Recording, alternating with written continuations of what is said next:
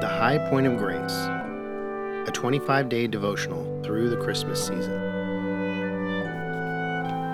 Isaiah 11 1 through 5. There shall come forth a shoot from the stump of Jesse, and a branch from his roots shall bear fruit.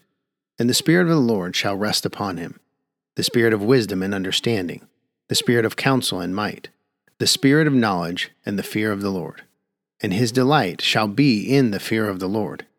He shall not judge by what his eyes see, or decide disputes by what his ears hear. But with righteousness he shall judge the poor, and decide with equity for the meek of the earth. And he shall strike the earth with the rod of his mouth, and with the breath of his lips he shall kill the wicked. Righteousness shall be the belt of his waist, and faithfulness the belt of his loins. Sheep have it so easy, just wandering around looking for food they don't worry about whether or not they will eat. They don't worry about if there's danger. They just rely on their shepherd to take care of those details. They just go through life aimlessly wandering without a care in the world.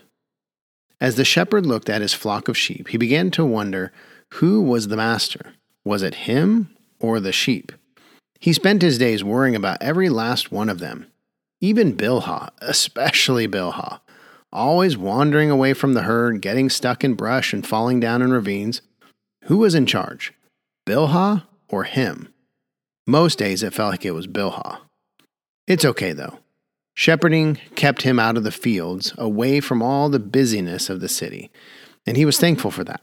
He didn't have to deal with the Romans, he didn't have to fight the crowds, he didn't have to be concerned about people looking down on him or commenting about the smell of sheep on him when he was out in the fields. Besides, he got to travel and see all kinds of different places. He had traveled as far north as Mount Carmel and as far south as Hebron. Most people didn't get the chance to see so much of Israel, and so he considered himself lucky. Being a shepherd also allowed him to be a message carrier for all sorts of people. He really liked that job. He had met so many interesting people carrying message from villages to villages. He liked the idea that people trusted him with important information of their lives. He didn't belong in the city anyway. He was just a shepherd, and he didn't care about all the politics of the city. The Jewish leaders were always placating the Romans and then fighting amongst themselves for positions. The spiritual leaders either spent their time in lavish feasts or condemning their own people for indulgences. It didn't make any sense. Weren't they the ones who were supposed to set the example for the rest of them? Weren't they the ones who were supposed to help them get closer to God? And where was God anyway? His people hadn't heard from him in over 400 years. Not since the prophet Malachi had Yahweh spoken to his people. He had just left them to suffer at the hands of the uncircumcised Romans, while his priests plundered the people for all they could. No, people may look down on him as a shepherd, but he didn't have to deal with all of that. He was happy to be out in the fields with his sheep, away from all the chaos. The prophets had said there would one day come a Messiah, but that felt like a fairy tale. As he was thinking, the shepherd's eye caught sight of a decaying stump across the field.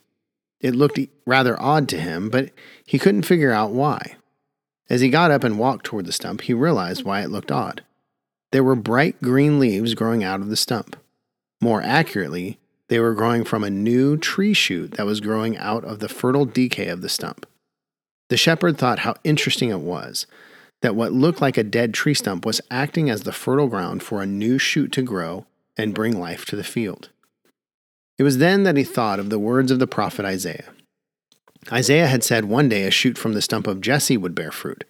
Life would come from death. This life would carry wisdom, understanding, might, and the spirit of counsel and knowledge of the Lord. This life would judge the poor with righteousness and equality and strike down the wicked. He would rule with faithfulness and not judge with his eyes and ears. Now, if that were his Jerusalem, then he would gladly hand his sheep over to another shepherd and settle in the city.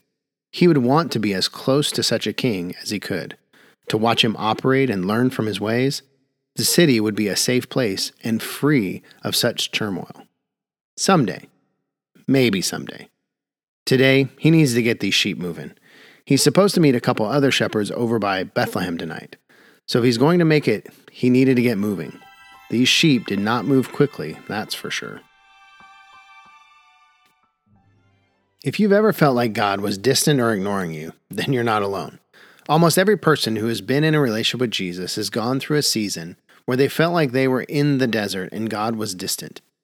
It can be especially frustrating when things feel like they're falling down around you and yet God stays silent.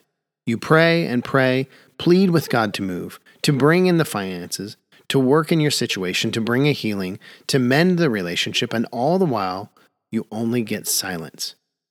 It's in these times that God can sometimes be the closest. Part of our spiritual journey with the Lord is maturing and learning to trust Him even when He's silent. This is what the first century Jews had forgotten.